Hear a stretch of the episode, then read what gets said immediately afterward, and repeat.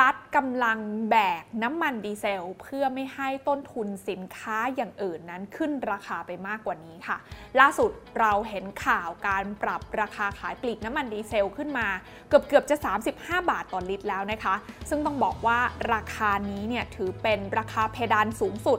ของมาตรการช่วยเหลือน้ำมันดีเซลคนละครึ่ง ซึ่งจริงๆแล้วเนี่ยจะสิ้นสุดลง สิ้นเดือนมิถุนายนนี้นะคะ จากเมื่อต้นปีเนี่ยถ้าใครจำกันได้ราคาน้ำมันดีเซลนั้นยังอยู่ที่ประมาณ 29 บาทต่อลิตรเท่านั้นเองนะคะ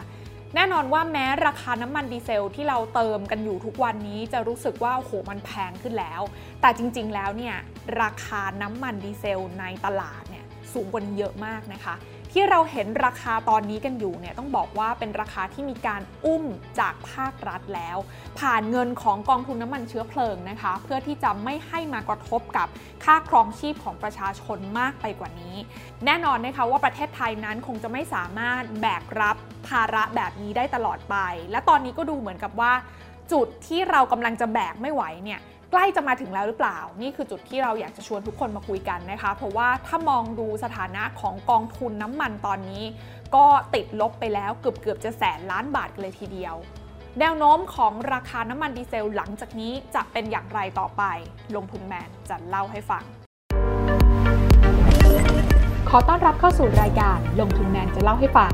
สนับสนุนโดยแอป Blockdit อยากได้ไอเดียใหม่ลองใช้ Blockdit ต้องบอก นะคะว่าน้ำมันดีเซลนั้นถือเป็นน้ำมันสำเร็จรูปที่มีการบริโภคมากที่สุดในประเทศไทยนะคะถ้าอ้างอิงจากตัวเลขในปี 2564 เนี่ยเรามียอดจำหน่ายน้ำมันดีเซลอยู่ที่ 23,042 ล้านลิตร ซึ่งคิดเป็นสัดส่วน 47%ของการใช้น้ำมันสำเร็จรูปทั้งหมด แต่ในปีนี้เองค่ะสงครามความขัดแย้งระหว่างยูเครนและรัสเซียที่เกิดขึ้นทำให้หลายประเทศนั้นมาร่วมกันนะคะคว่ำบาตรการนำเข้าน้ำมันจากรัสเซีย ซึ่งแน่นอนว่ารัสเซียก็คือผู้ส่งออกน้ำมันรายใหญ่ของโลกนะคะ ก็เลยส่งผลให้ราคาน้ำมันดิบในตลาดโลกนั้นพุ่งขึ้นอย่างต่อเนื่องค่ะ ถ้าย้อนกลับไปดูตั้งแต่ช่วงต้นปี 2565 นะคะ ราคาน้ำมันดิบนั้นเนี่ยยังอยู่ที่ประมาณ 77 ดอลลาร์สหรัฐต่อบาร์เรล อันนี้เราอ้างอิงจากราคาน้ำมันดิบดูไบนะคะ แต่ว่าล่าสุดนะคะ อย่างในช่วงนี้เนี่ยราคาน้ำมันดิบดูไบนั้นกลับพุ่งขึ้นมาสูงถึงระดับ 116 ดอลลาร์สหรัฐต่อบาร์เรล ถ้าเทียบเป็นเปอร์เซ็นต์เนี่ยนะคะก็ปรับตัวเพิ่มขึ้นมาประมาณ 50%กันเลยทีเดียวค่ะ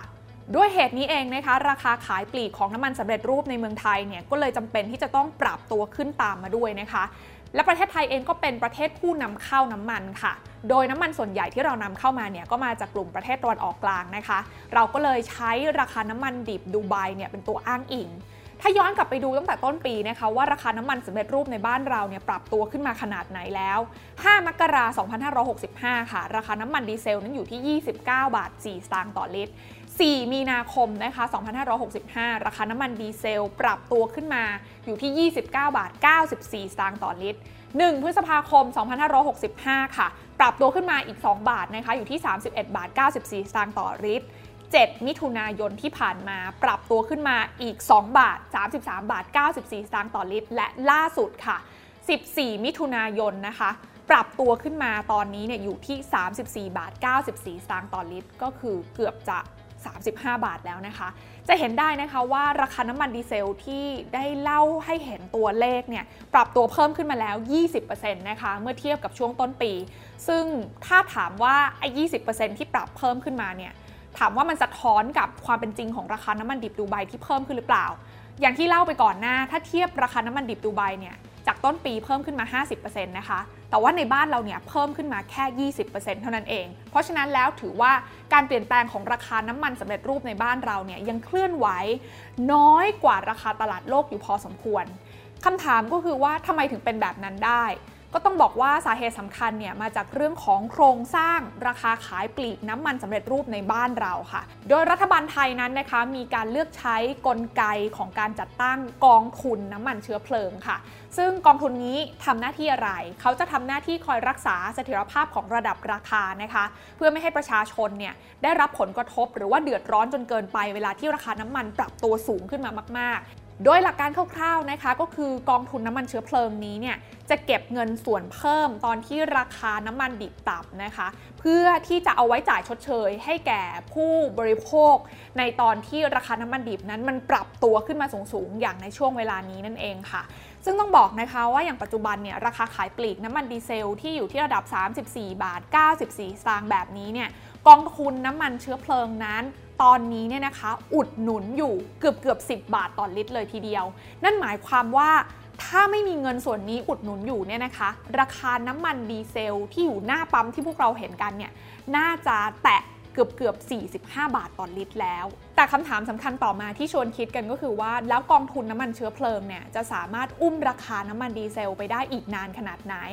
ย้อนกลับไปดูนิดนึงค่ะ ในช่วงเดือนมีนาคม ถึงเดือนเมษายนที่ผ่านมา ซึ่งถือว่าเป็นช่วงที่ราคาน้ำมันในตลาดโลกนั้น พุ่งสูงขึ้นอย่างรวดเร็วเนี่ยนะคะ รัฐบาลตอนนั้นเนี่ยมีการตรึงราคาน้ำมันดีเซลไว้อยู่ที่ 29 บาท 94สตางค์ต่อลิตร มาโดยตลอดเลย แต่ว่าจากสถานการณ์ความขัดแย้งระหว่างรัสเซียยูเครนที่มันยืดเยื้อออกมาเรื่อยๆเนี่ยทำให้กองทุนน้ำมันเองก็ต้องจ่ายเงินชดเชยไปจำนวนมหาศาลนะคะ จนตอนนี้เนี่ยต้องบอกว่ากลายเป็นภาระหนี้สะสม แล้วกองทุนน้ำมันเชื้อเพลิง ก็เริ่มที่จะมีปัญหาสภาพคล่องเช่นกัน โดยสถานะของกองทุนน้ำมันเชื้อเพลิงนะคะถ้าย้อนกลับไปดูตั้งแต่ 2 มกราคม 2565 ตอนนั้นเนี่ยติดลบอยู่เกือบเกือบจะ 6,000 ล้านบาท ในขณะที่ช่วงเดือนมีนาคมนะคะ ติดลบเพิ่มขึ้นมาเป็น 20,000 4,000 ล้านบาทโดยประมาณนะคะ แล้วก็ 1 พฤษภาคมเนี่ยติดลบเพิ่มเข้าไปนะคะ จนกลายเป็นสถานะติดลบประมาณ 60,000 ล้านบาท จนล่าสุดค่ะ 13 มิถุนายน 2565 นะคะ สถานะของกองทุนน้ำมันเชื้อเพลิงนั้น ติดลบอยู่สูงถึง 91,100 ล้านบาทโดยสถานะการติดลบของกองทุนน้ำมันเชื้อเพลิงเนี่ยนะคะ แบ่งออกเป็น 2 ข้างค่ะ โดยบัญชีน้ำมันเนี่ยติดลบอยู่ 54,600 ล้านบาทนะคะ ส่วนบัญชี LPG นั้นติดลบอยู่ 36,500 ล้านบาทค่ะ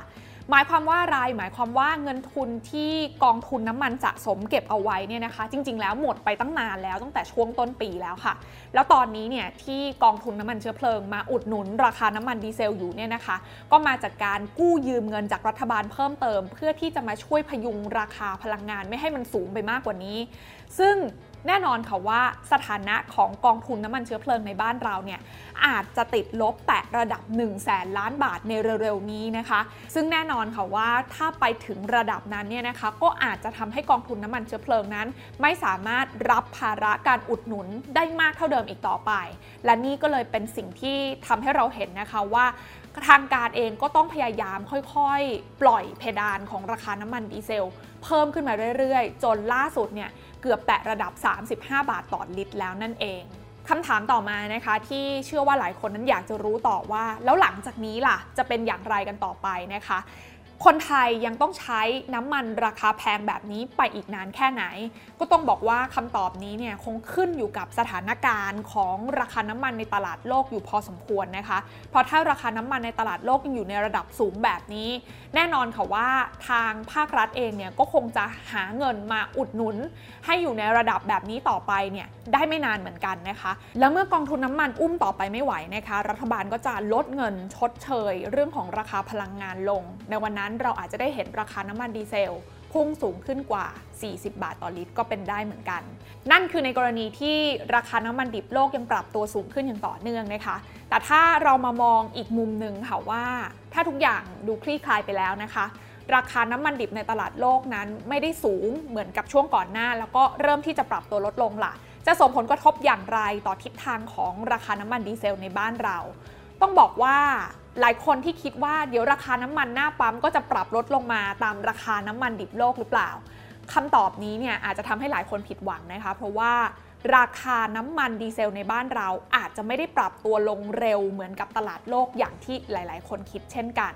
เพราะอะไรถึงเป็นแบบนั้นคะ เพราะว่าภาครัฐเองเนี่ยอย่างที่เล่าไปนะคะว่า เขาก็จะต้องมีการเก็บเงินเข้ากองทุนน้ำมันคืนส่วนหนึ่ง เพื่อที่จะนำมาใช้คืนหนี้สินเกือบเกือบแสนล้านบาทที่เขาอุดหนุนเรากันมาในช่วงครึ่งปีที่ผ่านมานะคะ ซึ่งแน่นอนว่ามันไม่น่าจะเป็นจำนวนที่สามารถเอามาหักล้างกันได้ ภายในระยะเวลาสั้น ๆ ดังนั้นเนี่ยนะคะถ้าจะให้สรุปเลยก็คือว่าไม่ว่าสถานการณ์ของน้ำมันดิบในตลาดโลกหลังจากนี้จะสูงขึ้นหรือว่าต่ำลงค่ะ แต่คนไทยนั้นอาจจะต้องเตรียมใจนะคะ ในการที่จะต้องใช้ราคาน้ำมันดีเซล ในระดับสูงแบบนี้ไปอีกสักระยะใหญ่ ๆ กันเลยทีเดียว และผลกระทบที่ตามมาในเรื่องนี้เนี่ยนะคะ ก็คงจะหนีไม่พ้นค่ะ เรื่องของภาระค่าครองชีพที่จะต้องปรับตัวสูงขึ้นตามมานะคะ เพราะว่า อย่างที่ได้เล่ากันไปบ่อยๆนะคะว่าน้ำมันดีเซลนั้นถือเป็นเชื้อเพลิงหลักนะคะที่ใช้กับเครื่องจักรโรงงานในภาคอุตสาหกรรม รวมไปถึงใช้เป็นเชื้อเพลิงสำคัญในภาคการขนส่งด้วยนะคะ ซึ่งเมื่อราคาน้ำมันดีเซลอยู่ในระดับสูงต่อไปแบบนี้ มันก็จะมีผลทำให้ต้นทุนทั้งการผลิตสินค้า แล้วก็ค่าขนส่งเนี่ยเพิ่มขึ้นอย่างหลีกเลี่ยงไม่ได้ภาระนี้เนี่ยในที่สุดก็จะตกมาอยู่ที่ผู้บริโภคอย่างเราๆนะคะที่จะต้องเผชิญกับ ภาวะที่เรียกว่าเงินเฟ้อที่ยังรุนแรงมากขึ้น และแน่นอนว่าเงินเฟอ้อที่มันรุนแรงมากขึ้นแบบนี้ ก็จะกระทบกับเรื่องของค่าครองชีพ กำลังในการจับจ่ายใช้สอยในชีวิตประจำวันของพวกเราที่เราสังเกตเห็นแล้วนะคะว่า ทุกวันนี้เนี่ยเงินในกระเป๋าเรามีเท่าเดิมค่ะ แต่ว่าอำนาจในการซื้อของเราอำนาจในการได้ของกลับมาเนี่ยมันน้อยลงกว่าเดิมมากนะคะ นอกจากนั้นเนี่ยหากเรายังเห็นเงินเฟ้อเร่งตัวขึ้นเร็วอย่างต่อเนื่องแบบนี้ มันก็อาจจะเป็นอีกประเด็นสำคัญค่ะ ที่ทำให้ผู้กำหนดนโยบายทางการเงินอย่างแบงก์ชาตินั้น ออกมาตัดสินใจปรับขึ้นอัตราดอกเบี้ยนโยบาย เพื่อควบคุมไม่ให้มีภาวะเงินเฟอ้อที่ร้อนแรงจนเกินไปนะคะ และเรื่องนี้เนี่ยก็น่าจะส่งผลเสียหายต่อภาวะเศรษฐกิจภาพรวม แล้วก็จะทำให้บุคคลทั่วไปรวมไปถึงผู้ประกอบการในภาคธุรกิจเนี่ยมีต้นทุนทางการเงินเพิ่มเติมมาด้วยอีกขาหนึ่งพร้อม ๆ กันนั่นเอง ดังนั้นโดยสรุปเลยนะคะ แน่นอนว่าเมื่อราคาน้ำมันดีเซลอยู่ในระดับสูง มันส่งผลต่อเรื่องของค่าครองชีพ เงินเฟอ้อสูงขึ้น ผู้คนมีกำลังซื้อน้อยลง ในขณะที่ต้นทุนทางการเงินก็กำลังปรับตัวสูงขึ้น เรื่องนี้มันหลีกเลี่ยงไม่ได้เลยค่ะ ที่จะส่งผลต่อความสามารถในการแข่งขัน และการฟื้นตัวของเศรษฐกิจไทยในระยะยาว ต้องบอกนะคะว่าในช่วงเวลานี้เนี่ยอาจจะกลายเป็นช่วงเวลาหนึ่งที่เราอาจจะต้องกลับมาศึกษานะคะว่า มาตรการนโยบายของภาครัฐที่เข้ามาเลือกที่จะอุดหนุนราคาพลังงาน เพื่อลดค่าครองชีพของประชาชนในระยะเวลาสั้นๆเนี่ยท้ายที่สุดแล้วผลกระทบที่มันเกิดขึ้นต่อภาพเศรษฐกิจจริงในในระยะยาวมันคุ้มค่ากันมากน้อยขนาดไหน หรือจริง ๆ แล้วเราอาจจะต้องมีการพิจารณาทางเลือกของนโยบายรูปแบบอื่นที่มันเป็นการแก้ปัญหาระยะยาวเรื่องของพลังงานได้มากกว่า ไม่ว่าจะเป็นการพิจารณาการใช้พลังงานทางเลือก อย่างก๊าซธรรมชาติ หรือพลังงานหมุนเวียน รวมไปถึงการส่งเสริมการใช้รถยนต์พลังงานไฟฟ้า หรือจะเป็นเรื่องอื่น ๆ ที่จะทำให้การแก้ปัญหาเรื่องโครงสร้างพลังงานของประเทศไทยเนี่ยมันเป็นการแก้ปัญหาระยะยาวที่ต้นเหตุมากกว่าปลายเหตุแบบนี้ ทั้งหมดนี้นะคะคงเป็นสิ่งที่ประชาชนคนไทยต้องเตรียมรับมือค่ะ เพราะว่ามีแนวโน้มสูงนะคะว่า เราอาจจะต้องอยู่กับสถานการณ์น้ำมันและข้าวของราคาแพงแบบนี้ ไปอีกสักระยะหนึ่งเลย โดยไม่รู้ด้วยนะคะว่าสถานการณ์แบบนี้มันจะไปสิ้นสุดลงได้เมื่อไหร่กันบ้าง การลงทุนในความรู้ไม่มีความเสี่ยง ผู้ลงทุนควรกดติดตามลงทุนแมนได้ในทุกช่องทาง เริ่มจาก Subscribe และกดกระดิ่งช่อง YouTube ของลงทุนแมนไว้ ตอนนี้เลย